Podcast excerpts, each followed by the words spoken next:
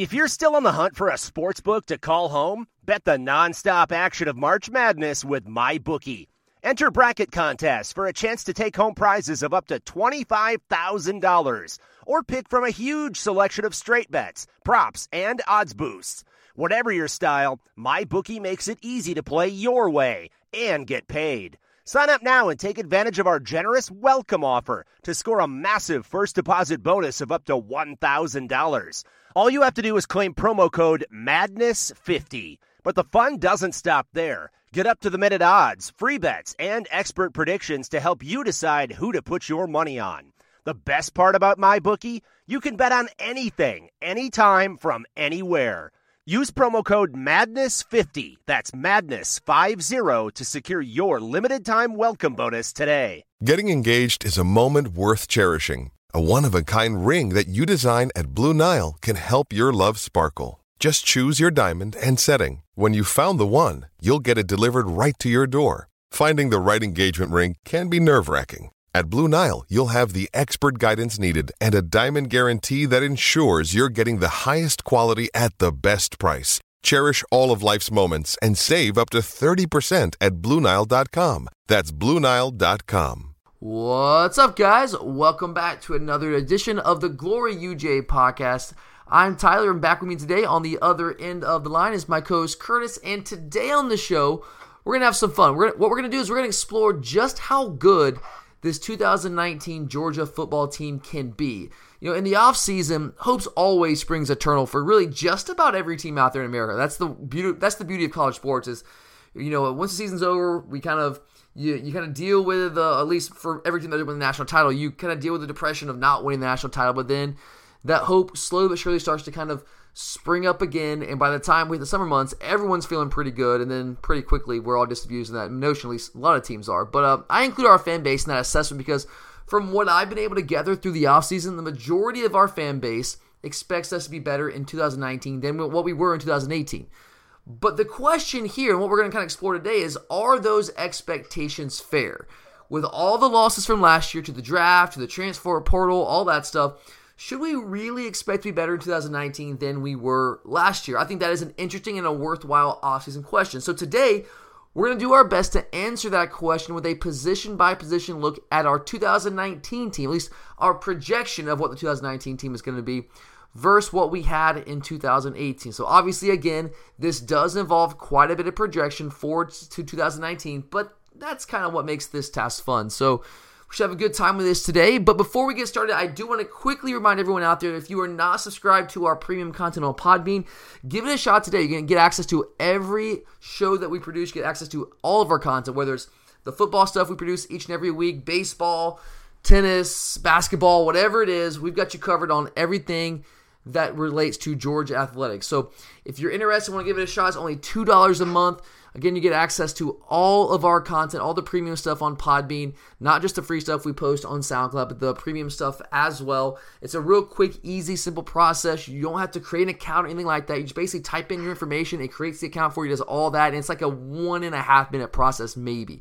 So if you want to do that, you can just go to our Twitter prof- profile at glory underscore UGA. You can click on our profile link there. I'll take you straight to our Podbean page. There'll be a little yellow buy now button if you're on a PC. Click on that, and before you know it, boom, you are set and good to go. And you have access to all of our stuff that we're going to have for you guys that's going to be previewing this 2019 season throughout the summer months. We're getting ready to start our our very uh, popular annual summer scouting the enemy series where we take a, a game by game look at each one of our opponents. We're going to start with Vanderbilt here in a couple of weeks. think about two or three weeks, we'll start rolling that out. We kind of try to time that up with the start of the season. So we're uh, going to be doing that stuff in just a few weeks here. So if you want access to everything, go ahead today, subscribe to it uh, to our premium content on Podbean for only two dollars a month. But uh, all right, with that out of the way, let's get into this analysis, Kurt, and, and let's start with the quarterback position. This is the one everybody likes to talk about uh, especially when we're losing a, a, a, at least a high profile recruit like Justin Fields. So obviously, we do return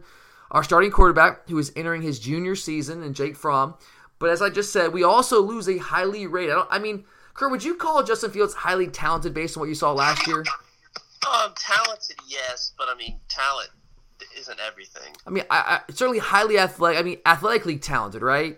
Yeah. Uh, it remains to be seen. Uh, as in regards to can he do what quarterbacks have to do at the college level. And I still believe that he can do that. And I, I think that honestly, the fit at Ohio State's a really good fit for him. They'll simplify uh, simplify a lot of things for him, a lot of RPO, one read type stuff, which is really where he is right now as a quarterback. At least that's where he was last year. I'm sure he's grown a little bit, but yeah, highly talented, highly rated quarterback in Justin Fields.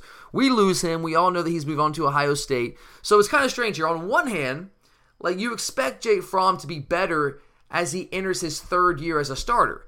But then on the other hand, are we better without Justin Fields on the roster? So it's, it's a tough question here at quarterback. So, Kurt, what do you think on this one? Will we be better, worse, or about the same at quarterback in 2019?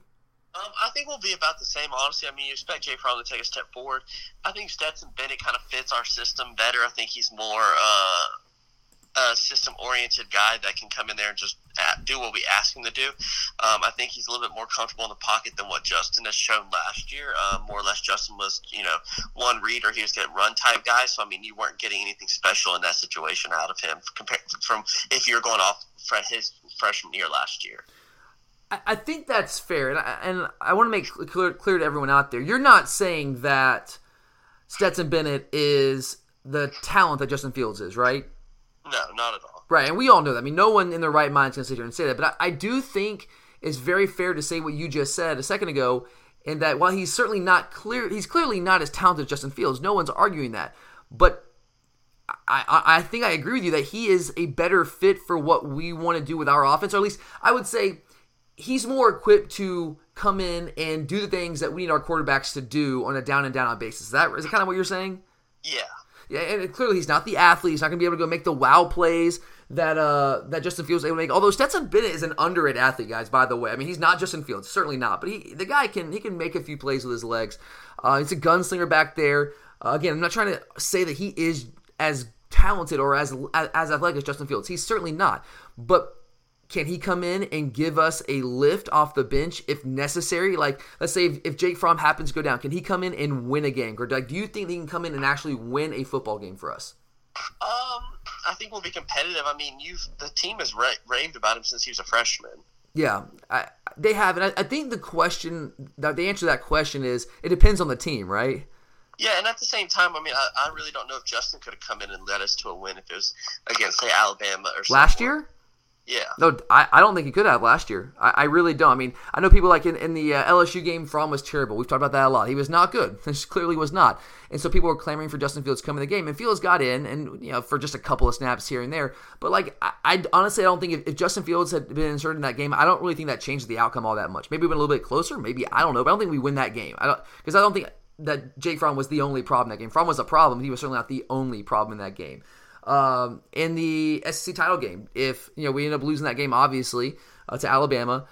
If we had just like people are, uh, you know, Oliver Fromm threw for over 300 yards. Had the, I think it was the second game in his career, career he's thrown for over 300 yards. Um, did it on the biggest stage against Alabama, right in the SEC title game, big time game. But there are a lot of people, uh, and I think there's there might be some some some credence to it, are all over the fact that he did not perform at a high level in the fourth quarter, right? So you think yeah. if we bring in Justin Fields in the fourth quarter, does that change the outcome of that game? Absolutely not. Yeah, I, I really don't think so either. So I think if you're looking at what we were in 2018 versus what we are in 2019, I think that I agree with you that Stetson Bennett is more equipped to come in and do the things we need our quarterbacks to do as compared to what Justin Fields was able to do as a true freshman last year. Now, it I do think if Fields was on our team this year on our roster, he would be a vastly improved version of himself. Is that fair to say?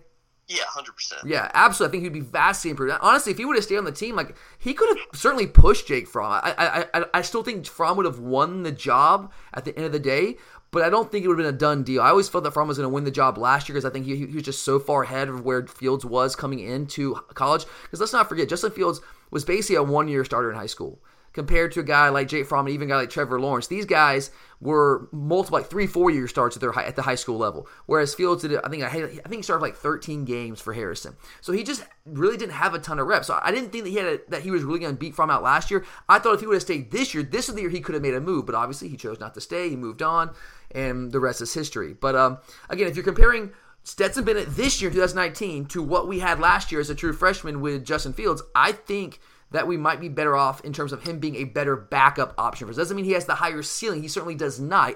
I mean, Fields could be a Heisman Trophy winner. He has that kind of talent and athleticism. You can never say the same thing about Stetson Bennett. But in terms of us just needing a guy that can come in and be a true backup option for us, I do think it's fair to say that he might be a better option as a backup this year than what we had in Justin Fields as our backup last year. I do think that's fair. Um, still, I would say if if Jake Fromm goes down, do you really feel comfortable the rest of the way? No, not at all. Um, and so we focus a lot of that conversation there on the backup, but I want to talk about Jake Fromm here for a minute. So he is entering his third year, Kurt. How much do you expect Jake Fromm to improve in year three as a starter? Um, I think you expect him to take us another step forward. I mean, if the game continues to slow down for him, um, you know, we call games that fit him better. I think it's just a all around game. I mean, you, you usually do see a big step in year two, but at the same time, year three, it's when everything really is slow. I do think Jake made a, a, fairly big step in year two. I really do. Uh, now he had the high profile games where he didn't really play that well, like the LSU game, right? Played very poorly. The fourth quarter Alabama. I know a lot of people want to harp on that, and that's fine. But before that, he's the one that gave us the lead, right? I mean, it wasn't just him; he was a big part of why we had a lead on Alabama. So you can kill him for the fourth quarter if you want. That's fine. Um, there's again some credence to that to a degree, but we wouldn't have been in that position in the first place if it wasn't for what how for how Jake Fromm performed those first three quarters. But he's kind of had some in like the Texas game, I guess. I mean, the Sugar Bowl, I don't think he was like flat out dreadful in the Sugar Bowl, but he wasn't as good as he should have been. Uh, but the LSU game, I know a lot of people just can't get past that. And that's fair. That was, that was, a terrible performance. But the rest of the year, the guy was lights out. Uh, I mean, it, it, I got some stats here for you guys. Just want to throw this out here. I, I know I'm the resident Jake Fromm f- fanboy. I get that. I know you all think that. But, like, honestly, I, I, try to be as objective as possible about these. And these numbers don't lie. I'm going to throw these numbers at you guys. And uh, I think this is pretty telling of how good a quarterback Jake Fromm is. So Jake Fromm last year, his total QBR was 85.1, that which was third in the country. Kurt, you want to take a, two, you want to take a guess at the two guys he was behind last year in total QBR? Um, probably Tua and uh, Trevor Lawrence. Not Trevor Lawrence. He was better than Trevor Lawrence last year, at least according to the QBR. There's, you got two There's one more. Think about it. Number one draft pick.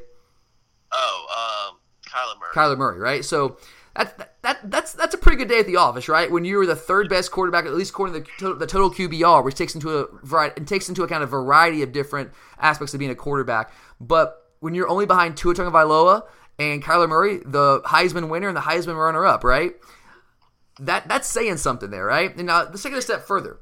Over the past five seasons, there have only been 20 Power Five quarterbacks with total QBRs over 84. Okay, in the past five seasons, only 20 Power 5 quarterbacks with a total QBR over 84.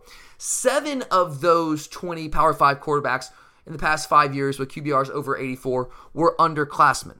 All right. Now, there have also only been three Power 5 quarterbacks that have had QBRs 84 or higher in multiple seasons over the past five years. Those three quarterbacks are Baker Mayfield, Lamar Jackson, and Kurt. You want to take a guess who the second, the third guy is?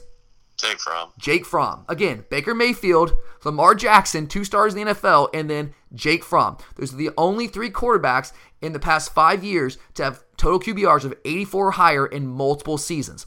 And there's only been one quarterback who had a, a total QBR of 84 or higher in multiple seasons and did it both years as an underclassman. Kurt, you take another guess who that might be?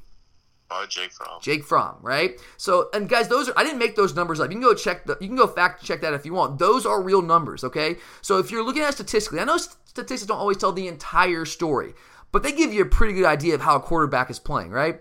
Uh, again, Baker Mayfield, Lamar Jackson, Jake Fromm, only three Power Five quarterbacks with QBRs of 84 or higher in multiple seasons in the past five years. Two of those guys starting the NFL, and one, the other one we got on our roster right now. So I think Jay Fromm has been outstanding for it. So it doesn't mean he's been perfect. He hasn't been. He's made mistakes. He's had bad games, but so does everybody. I mean, it, it kind of kills me. Like we ever, I know he's our quarterback, so you know we're going to focus on that. We, a lot of people want to talk about how bad Jay Fromm was in the fourth quarter against Alabama, how he kind of just you know just disappeared.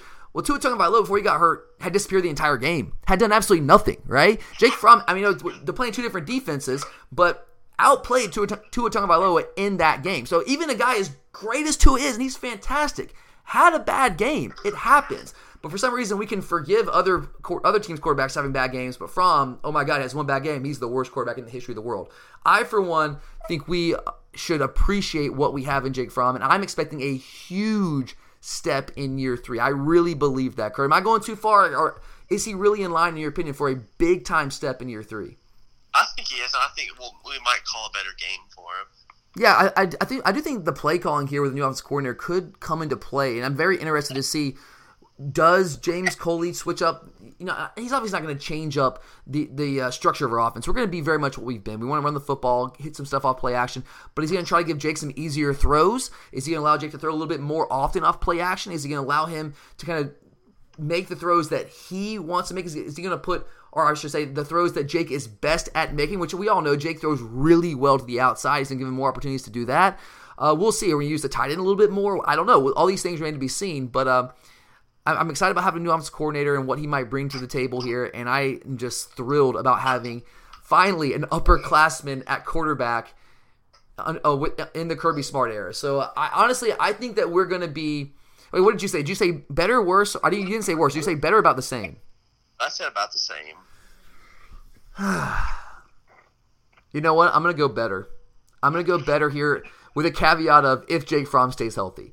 Um, which I know that's a very big caveat here, but I just think Jake's gonna have a big time year this year. I think he's gonna be better than he ever has been, and, and might take a pretty sizable step forward in year three. So I'm gonna say, I mean, I don't think we're gonna be light years ahead better. We still have the same guy as a starter, but uh, he's played a lot of football for us. He's played a lot of big time games. So I'm gonna go slightly better here at quarterback, even though we don't have Justin Fields. I do like the fact that we have a guy that can be a solid backup in Stetson Bennett. All right, next up, let's take a look at the wide receivers. Now, this is a position that all of our rivals and the naysayers point to as kind of like their way to justify all their claims that we're going to take a step back in 2019 as we are losing three of our top four wide receivers and 63% of our overall receiving yards from 2018. So, Kurt, like, do you buy that? Will we be better, worse, or about the same at wide receiver in 2019? Um, I think we either are about the same or worse. I just go with that because yeah, we have a lot of talent like Holloman and the potential of uh, Robertson and Pickens if he comes in and people like that. But I think we had a lot more returning here with go-to guys such as Riley Ridley. Yeah, uh, let's talk about Ridley for a second here. Or I'm sorry, let's talk about Ridley just for. Uh, yeah, let's talk about Ridley for a second here. We're losing him. He was our top receiver last year. Is there anybody on our roster right now that you feel comfortable saying can replace the production? That we got from Riley Ridley last year. Uh, Ridley was a guy who uh, had 43 catches for 559 yards, nine touchdowns. Do we have a guy on the roster that can give us what he gave us last year?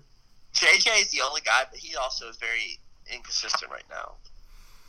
You know, honestly, yeah, I mean, that's fair, but couldn't you also say has some great games, but then he'll also miss some balls that hey, you should probably come down with.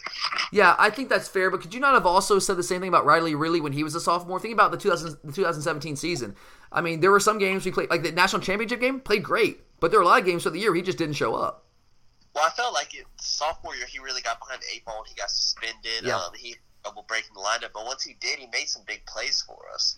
It was just the fact that he had trouble getting out on the field. I think when he was on the field, you didn't see him drop many balls. I don't think that was ever part of, part of his problem. He was he was huge for us in the national championship game in 2007, or that was 2018 and 2017 season.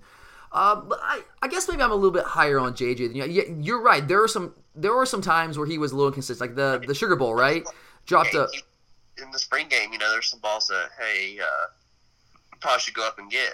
Yeah, I, I think that's fair. That's a, that's a solid assessment there. Um, but I, I, do believe in the talent that JJ has. I think some of those inconsistencies are things that he can work out with, with time, with more reps. Now he's going to be a junior.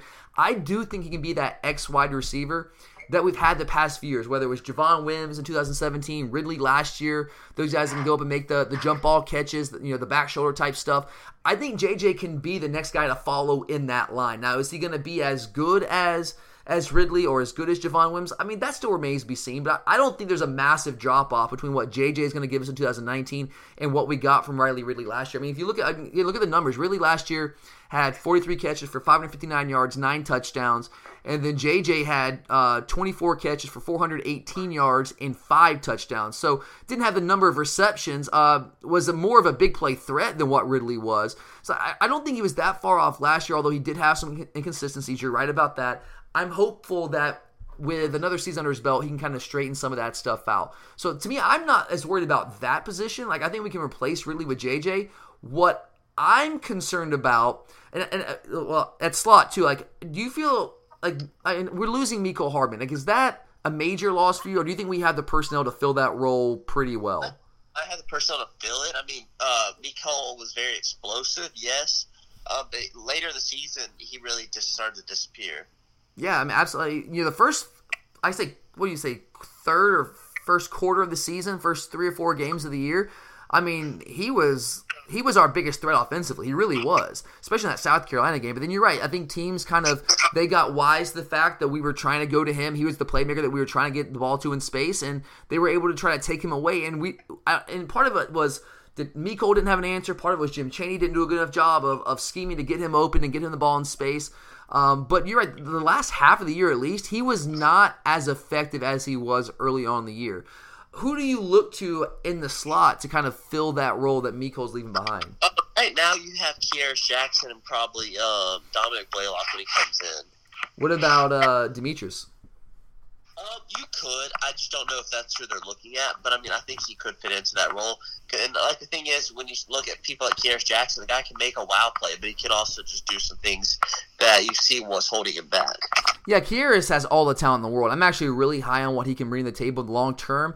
But you even saw in the spring game there were some inconsistencies in within the spring game, and Kirby was talking about that all uh, during spring practice in his press conferences. You know, he would talk about talk up Kier, say he's doing some good things, but he's also he's just inconsistent. He has good days, he has bad days, he has good plays, has bad plays. So and that's a young guy. That that makes sense. I really, honestly, if I had to predict right now, I, I think that Demetrius Robertson is going to be the guy to open the season in the slot. I really believe that. I think Blaylock, you're right, is going to be a guy that's going to come in as a true freshman and push for some time there. But I think Demetrius Robertson could have a potential coming out type year. I mean, he's a very comparable athlete to what Mecole was, right? Yeah. He 100% is, is a comparable athlete. Actually had a, a better 100 meter time coming out of high school than what Mecole had. So, from an athletic standpoint, I'm not concerned. Now, obviously he had, to, he had to develop his body, he has to work on his physicality, become a better blocker out there, and kind of just get familiar with the system. But now he has a year under his belt. I feel like Demetrius is in line to have a pretty big year for us. I really do believe that. Um, so I, am good with the X position with JJ. I feel pretty solid at the slot position. Uh, where I'm concerned is that starting wide receiver spot opposite JJ, that Z receiver. Do we have someone ready to step up at the Z position to complement JJ? Like in your opinion, Kurt, right now, do we have that guy? Do we have someone that can be like what JJ was to Riley Ridley last year? Uh, not yet. I mean, someone's gonna have to step up, uh, and this is where, like, for me, I'm gonna say, I don't think we take a, I really don't think we take a, a step backwards, uh, but I'm gonna say we're gonna be about the same unless I see someone step up at that Z position. We've got guys like Tyler Simmons, but I, like, honestly, like, does Tyler Simmons, like, if you're an opposing defensive coordinator, does he strike fear into your heart? He just doesn't. I, I, think he can make plays for us at times, but he's not a guy that defense are going to have to game plan around. A guy like Matt Landers, though, if the light ever comes on and he can be and be a little bit more consistent. The Miami transfer. Say that one more time. Or the potential Miami transfer. Yep, that's those are the two guys I'm looking at. Can Lawrence Cager come in as a graduate transfer from Miami, a guy who's been around the block, who's played a lot of football? Now he never quite lived up to his his billing uh, coming out of high school at Miami but he's got a, he's got a fresh start here. He's got some familiarity with James Coley's system. James Coley knows him. He was offensive coordinator when uh at Miami when Cager first got to Miami. He's a guy that I think I would have loved if he was here in the spring, but he wasn't. But he's a guy that can come in and potentially be a compliment to JJ there, and I think Matt Landers has the potential. Uh, but it's still very much uh, a work in progress for him right now. We saw that at G Day. We saw him make some big time plays. And you saw some plays with that he should have come down with. It. He just didn't, and that's kind of what Kirby's been saying about him for over a year now. So if the light ever comes on for him, I think he can certainly be more than a compliment to JJ. But that's tough to predict right now. So I'm, I'm with you right now. I'm going to say we're going to be about the same. I know a lot of people look at it and say we're losing so much of the wide receiver position that we're going to have to take a step back and we're going to be worse there. I don't necessarily see that. I think JJ will really kind of follow in the line of Wims and uh, Ridley. I think we'll be fine at the slot position with guys like Demetrius Robertson, Kearis Jackson, Dominick Blaylock potentially. And I think someone is going to step up and be a, at least a competent complement. How about some alliteration there, man? Uh, to J.J. Holloman at that Z position. So I think we'll be about the same. I don't expect us to take a, to take a huge step forward this year. I think now, one guy we didn't mention though, Kirk, because we just got some news that he looks like he's very much going to be eligible in the 2019 season is true freshman George Pickens. Do you expect him to maybe come in and be a big time player for us right away and change the whole dynamic of our wide receiver corps? Um, you're hoping he is, but it's just an unknown. It's just so hard to predict that, right? Yeah. Like as talented as like anybody. I mean, he is so talented coming out of high school. There's no doubt, but there's just so many variables and factors that go into is this guy going to come in and be able to play right away? He wasn't here for the spring, so he's going to be learning the whole system from scratch. He probably would. I mean, we send these guys playbooks. We probably didn't have his nose in the playbook much this past uh, spring because he was focusing on trying to get trying to get eligible. Which thank God it seems like that is the case. He did get eligible. Um, he's got to come in. He's got to learn how to block. He's got to be physical out there. He's got to learn the system. He's got to and, and like for him to come in right away and be one of those go-to guys that's going to step in and maybe, be in the rotation, he's going to have to jump over some guys that have been in the system for a long time and be flat out better than them. So I think as the season goes on, we could see him play more and more. But I just have a tough time right now predicting and saying like yeah, let's go ahead and slot him in as a guy from the get go who's going to be a major playmaker for us. I do think that's possible as the year goes on. I just don't know if it's going to happen right out the gate. That's just kind of where I am with him. But I'm still very, very excited about him. I think he's going to be a stud for us sooner rather than later. Uh, all right, next up, somewhat hand in hand with the wide receivers, is the tight ends. We're obviously losing a three year starter in Isaac Nauta to the NFL and uh, a highly rated member of the 2018 class in Luke Ford, losing him to the transfer portal. Uh, we do have a rising senior, however, who's played a lot of football for us, and Charlie Woerner, He's returning. But outside of that, man, like, oof, there are a lot of questions. But I'll put it to you, Kurt. At tight end, will we be better, worse, or about the same in 2019? I think we're worse off just especially because of depth wise. You have a lot of unknowns. Um, last year we at least had Nauta, Woerner, and then you at least had Jackson Harris as the third guy who could you know block and do some things. Um, so I think that's the only thing that we're really going to miss. Yeah, I, I, I agree with you here. I, I think it's hard to say we're going to be as good as we were last year. I don't think it'd be a sizable drop off, but I, I, don't think we'll be quite as good there because I don't know about the, the depth is what concerns me. Uh, we do have someone to replace Isaac Nauta. Like, do you think there's gonna be that much of a drop off from Isaac Nauta when you have Charlie Woerner coming in to be that number one tight end? I, I really don't know. Um, I think Charlie Woerner can do it. It's just I honestly, I think that Woerner is more of a matchup problem for def- for defenders and for defensive coordinators as a receiver out of the uh, yeah, from the tight end position. Where, that's where Woerner's game is uh, definitely a lot better. Um, Nauta, when he wanted to, was a, an animal when it came down to blocking. You know, he had some big blocks for us. Um, Woerner got better. You know, he struggled at the beginning of the year last year, but he got a lot better as it went on blocking wise. You didn't see the glaring mistakes where he's getting pushed back. Uh, but I still think that that's the one thing we're going to miss is we don't really have a blocking tight end. Maybe the Wolf guy. That's all you can about expect from him when he comes in. Is you're not going to really see him do much pass catching threat wise, but uh, he's probably going to be like a Jackson Harris to our offense. Yeah, I think that's a good way to look at it. I, I really don't think we're going to miss. Uh, well, I shouldn't say we're not going to miss on. We will miss on, but I don't think there's going to be a, a drop off at all uh, with Charlie Woerner coming in to be the top guy in terms of our number one tight end. I do agree with you that Nauta was a better blocker. He was a more polished tight end because that's what he did his entire career in high school. He was much more polished and prepared to play the tight end position from day one than Charlie Woerner was. Charlie Woerner didn't play tight end in high school. We've talked about this before. So it was a much steeper learning curve for him. But now Charlie Woerner is a senior. He has played a lot of football for us at the tight end position. You're right. He has improved tremendously as a blocker. There were some times last year, I mean, specifically in the South Carolina game, I think there were at least two instances where he just got like steamrolled. Um, and he's better than that. And he, but he improved as the season went on. He's become more physical. He's become a better blocker. He's grown there. But he was always a better athlete than Nauta. I mean, we saw like like when people, some people were like kind of surprised at the 40 times that Nauta put up at the at the combine in his pro day. Like, were you that surprised, Kurt? No, not at all. Like, no, that, that's what Nauta has been forever. Even in high school. I mean, I watched Isaac Nauta play quite a few games in high school.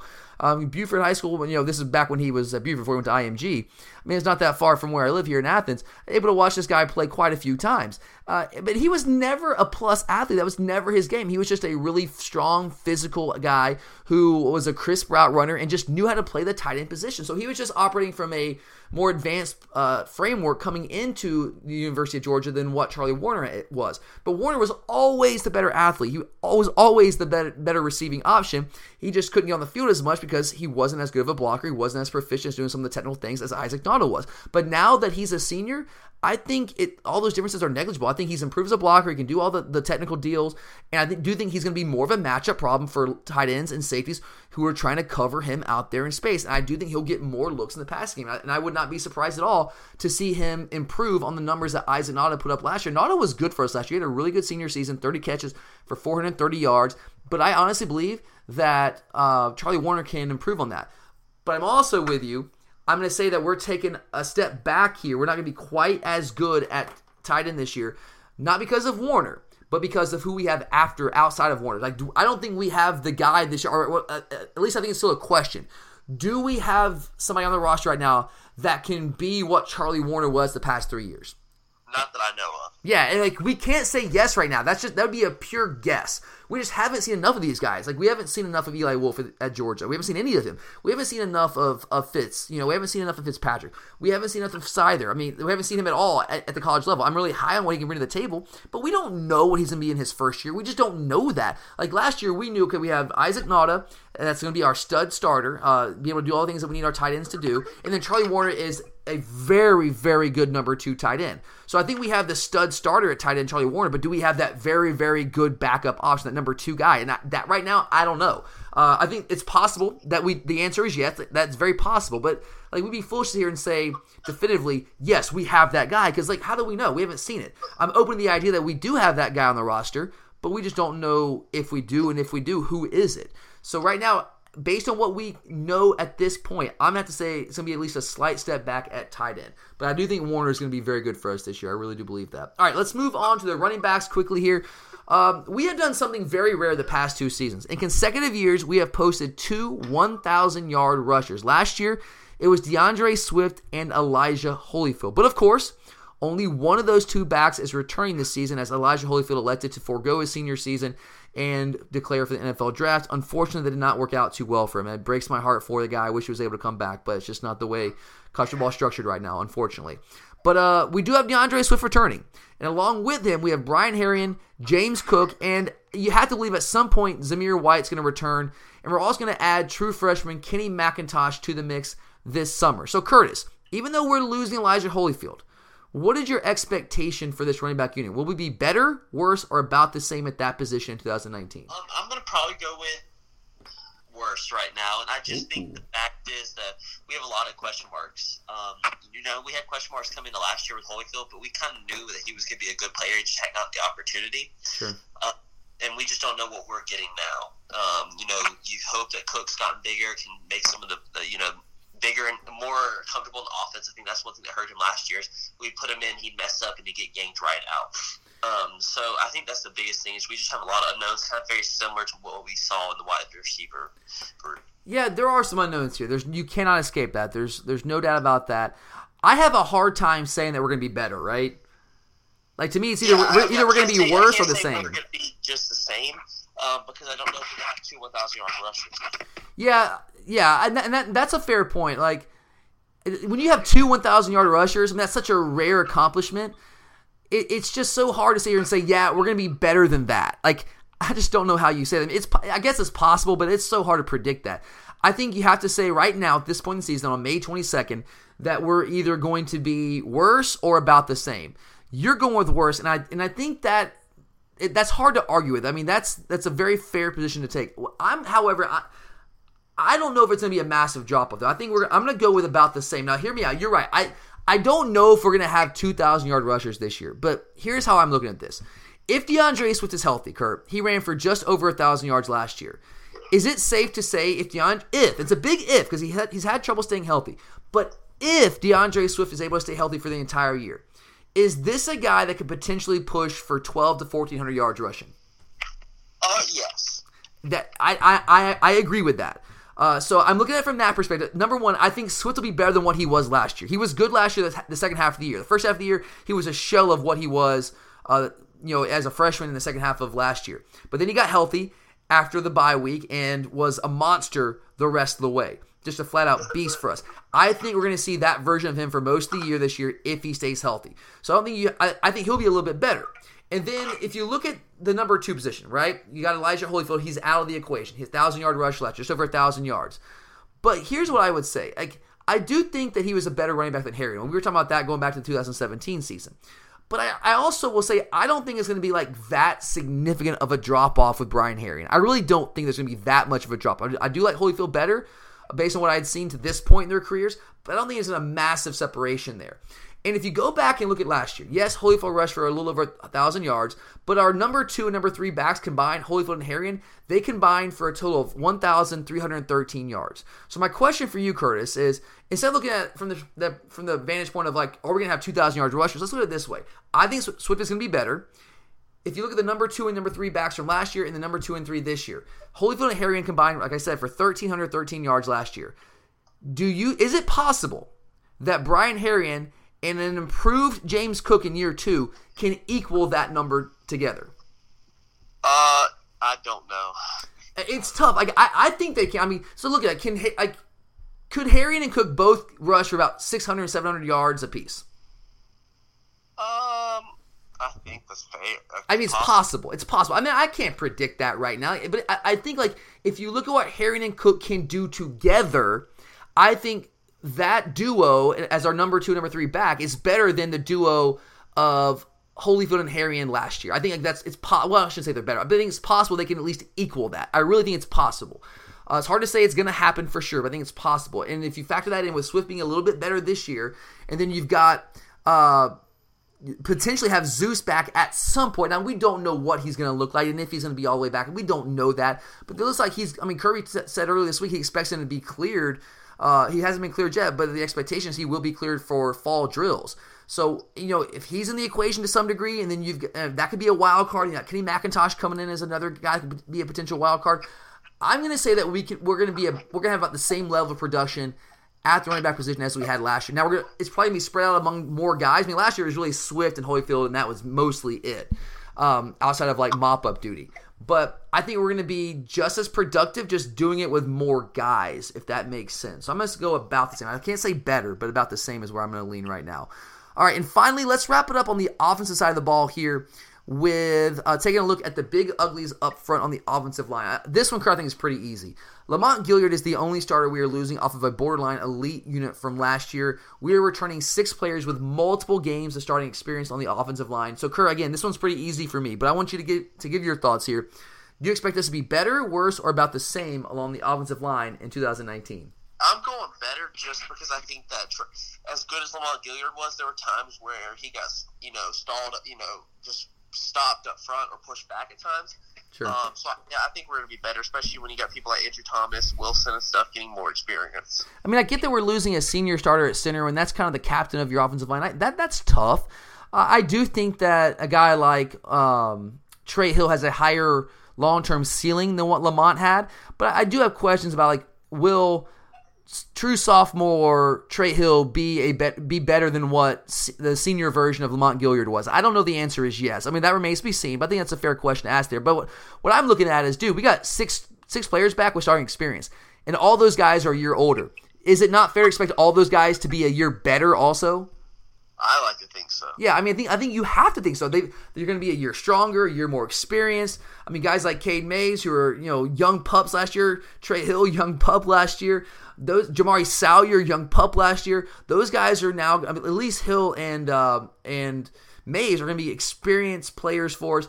Jamaree Salyer has apparently made a pretty big jump. If you want to uh, believe what Kirby Smart to say during uh, spring practice and his press conferences, like it's hard for me to imagine that we won't be better when we're only losing one guy. Yeah, I know the guy we're losing was a senior veteran starter. He's kind of the captain of the offensive line. But man, like again, I, I do think that Trey Hill has a higher long term ceiling than what Lamont Gaillard had. Although I think Gaillard was an underrated player for us. So I don't want to spend too much time on this one. I think it's pretty easy. We're going to be better on the offensive line in 2019. Um, but all right, let's flip it over here to the defense side of the ball for a few minutes.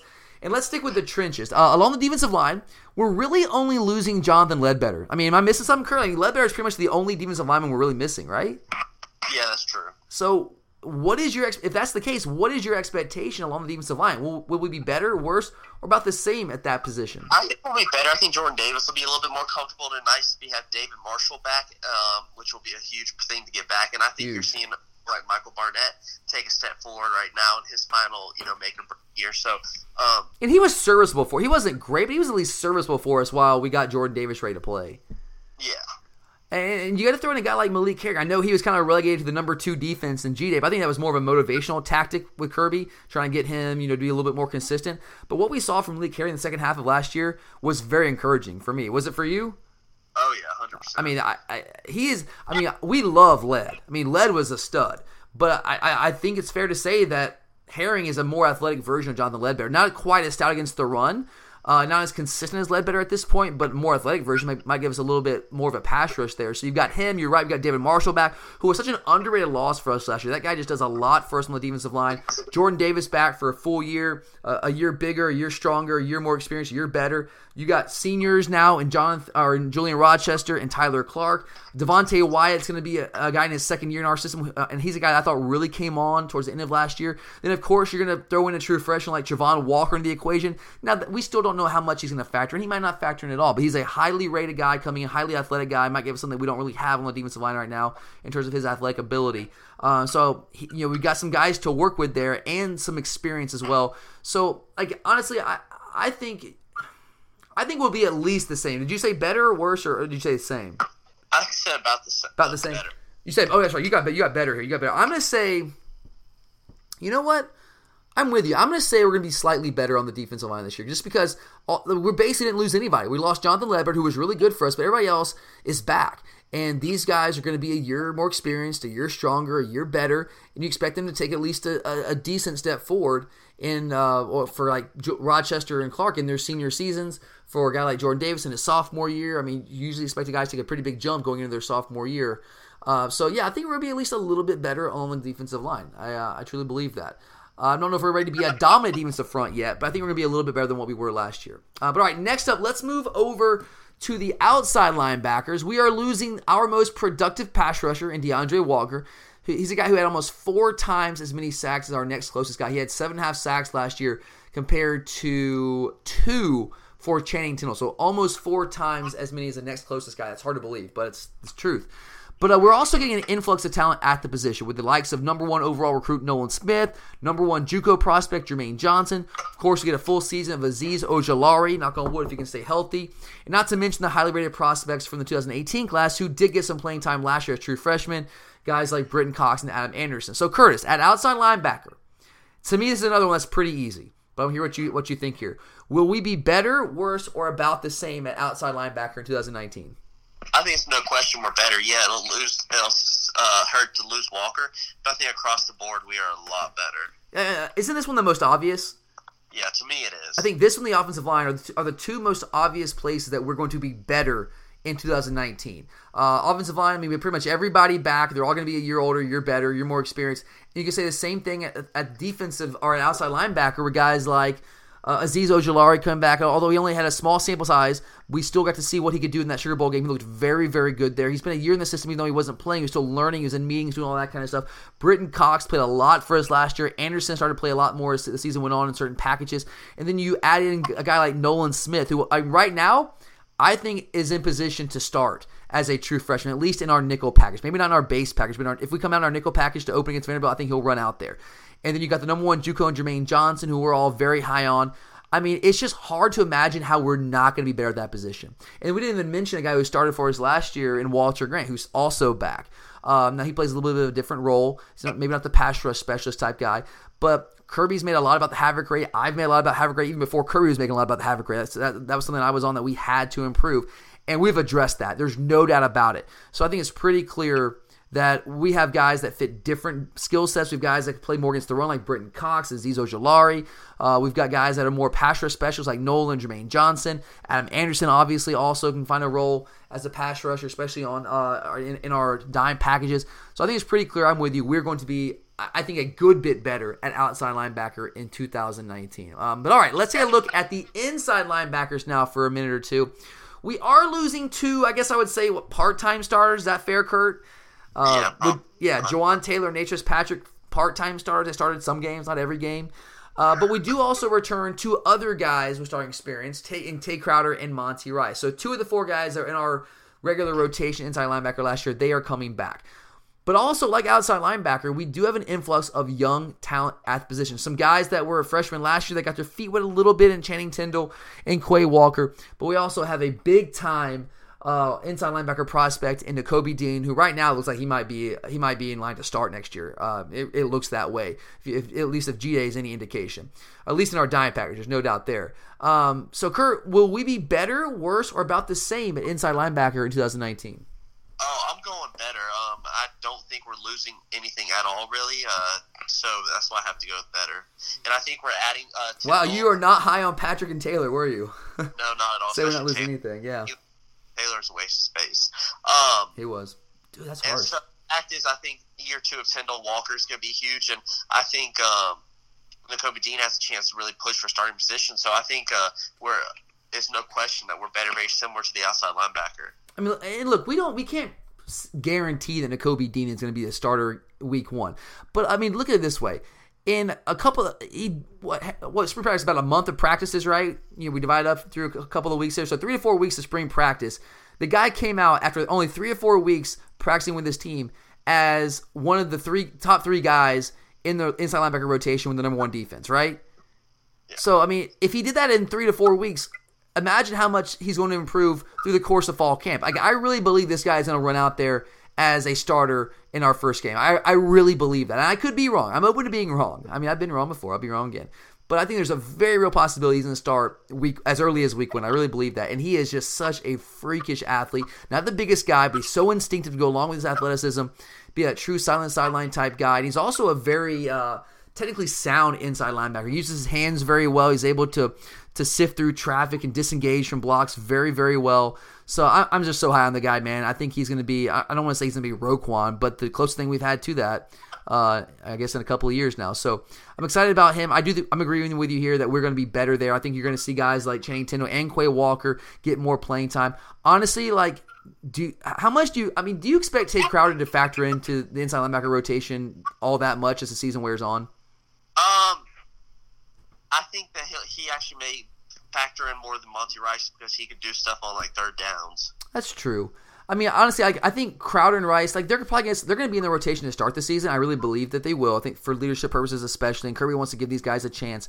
But I think the cream's going to rise. The, the uh, it's going to rise to the top, man. Like it is. It, it's and I think that's going to be guys like Nakobe Dean and Quay Walker and Channing Tindall. I think as the season wears on, those are the three guys who are going to get that are going to be getting the majority of the reps at inside linebacker. I mean, Crowder and Rice, well, they'll have. I'm sure they'll play a little bit here and there, but I think those other three are the ones that we're going to see uh, more and more of as the season wears on, and they're just they're just better athletes. They can just do more of what we need our inside linebackers to do in our in our three four scheme. So I'm with you. I'm gonna go a little bit better there. Uh, and finally, let's wrap this whole thing up with a look at the secondary. Now, ostensibly, most would say that when you lose a first round draft pick at corner, a guy that hadn't given a touchdown since 2016 in DeAndre Baker, that we have to take a step back. At least that's what our rivals and what the naysayers are saying. But Curtis, do you buy that, or is there a chance we could maybe be better, or at least about the same, in the secondary in 2019? I think best case scenario would be about the same. It, I'm with you, man. It's just like I do think that we're going to have some players take a pretty sizable step forward in the secondary. But when you lose a guy the caliber of DeAndre Baker, again, has not given a touchdown since 2016. That's freaking crazy. It's just hard to say you're going to be better, right? Yeah. It's just really hard to say you're going to be better when you're losing a guy like that. Um, but I, I, I will be open to the idea that we can be about the same. Like we don't have one guy that's going to be DeAndre Baker. At least we haven't seen that from them yet. But I think Eric Stokes is going to build off what I think was a really strong end of the season. I think I think honestly he ended the season as one of the better cornerbacks in the SEC. I really liked what I saw from Tyson Campbell during G Day, but that was a small sample size. I want to continue to see him make strides there. Um, I'm still a little gun shy after what I saw from him just not being able to track the ball in the air all last season. Um, so I want to see him be a little bit more instinctive and have better ball skills. And if I can see that in actual games, things, then I'm open to the idea that we could be uh, certainly as good, maybe even slightly a little bit better overall. Uh, one area I do think we're going to improve at is is the star position. Are you with me there? Yeah, I am. Yeah, I mean, I think undoubtedly we will be better at that position. Like whoever it is that starts there. I think whether it's Devon Wilson, who I'm still sticking with right now, but even if it's Mark Webb or William Poole, I think any of that any of that group either of those, any of those guys will be better than what we had with Tyrique McGhee last year. I really believe that, and I hate to, to dog on Tyrique like that, but I just think any of those guys are gonna be an upgrade over him. And then you got obviously uh, J.R. Coming back uh, as a third year starter, and Richard coming back in his second year. If he can hold on to that job, then you got guys like Lewis Cine and Otis Reese also pushing for playing time there. So I, I think honestly, like we're not going to be, we have no one to replace DeAndre Baker right now. We don't have that guy yet. But I think it's fair to to project everyone else to take at least a, a decent step forward at their respective positions in the secondary. So I'm going to go with about the same at the secondary position or in the secondary as a whole, despite the fact that we are losing a first round draft pick in DeAndre Baker, which I know might sound a little bit crazy there. So that is the that is it, man. That is position by position, taking a look at will we be better or worse in 2019 at each position. So let's wrap it up here really quickly. So let's look at the whole thing in totality. So I'm going to go back and look at this is what you've got, what I've got from you so far. So outside linebacker, you said better. Inside linebacker, you said better. And secondary, you said the same. All right, so Kurt, you said at quarterback, you expect us to be about the same. At wide receiver, you expect us to be uh, worse. You expect us to be worse at tight end without Isaac Nauta and with some of the depth issues. You expect us to be worse at running back, but you expect us to be better at the offensive line, uh, defensive line, outside linebackers, and inside linebackers, and then about the same in the secondary. So, Kurt, putting all that together, do you think this 2019 Georgia football team will be better than the 2018 version of Georgia football? I do because I think one of our biggest problems last year was actually our defense. Um, so I think that's I think we're going to definitely be a step up there. I, I, am absolutely with you. And there's three things for me here that I want to point out. And we went through position by position. I'm going to point out the three biggest reasons why I'm going to say we'll be better in 2019. Number one, quarterback. I know that we have some questions behind Jake Fromm, but I expect Jake Fromm, if he stays healthy, holy crap, knock on wood, but if he stays healthy, I expect him to be the best version of himself that we've seen to this point. And that's saying something. This guy had the third best QBR of any quarterback in America last year, only behind the Heisman Trophy winner and the Heisman Trophy runner up. So I think we're going to be better there, and that is the most important position in all of football. If you are good there, you have a chance. If you're not good there, you ain't got a chance. You just don't.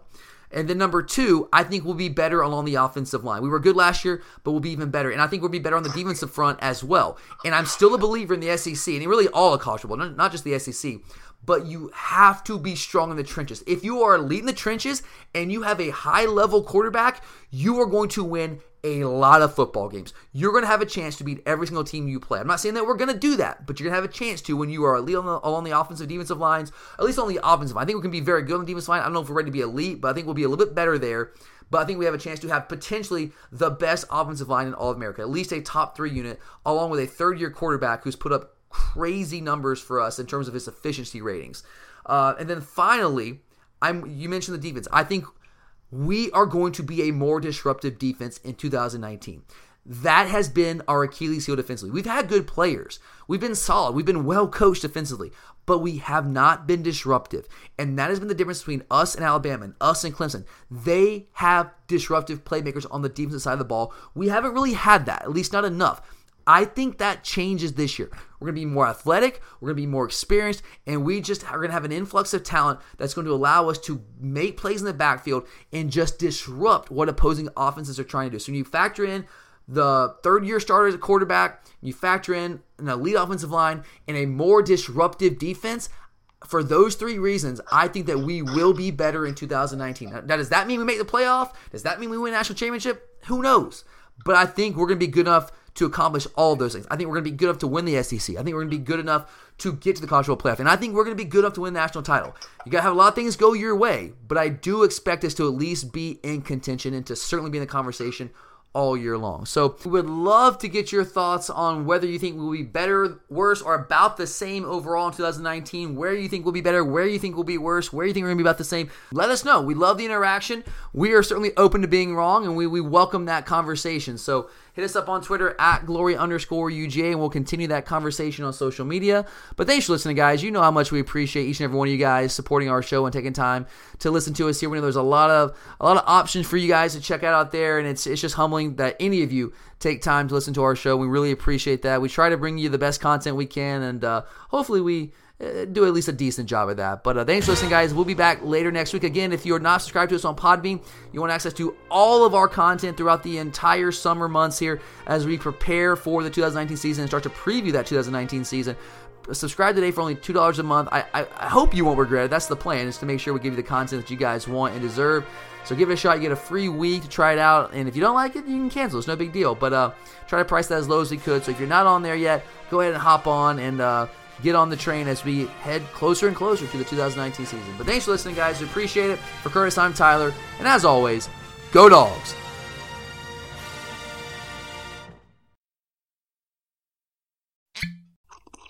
Ah, mmm. The first taste of rare bourbon you finally got your hands on. That's nice. At caskers.com, we make this experience easy. Caskers is a one-stop spirit curator with an impressive selection of exclusive, sought-after, rare, and household names in the realm of premium spirits and champagne. Discover the top flavors of the year now by going to caskers.com and using code WELCOME10 for $10 off your first purchase. Get $10 off your first purchase with code WELCOME10 at caskers.com.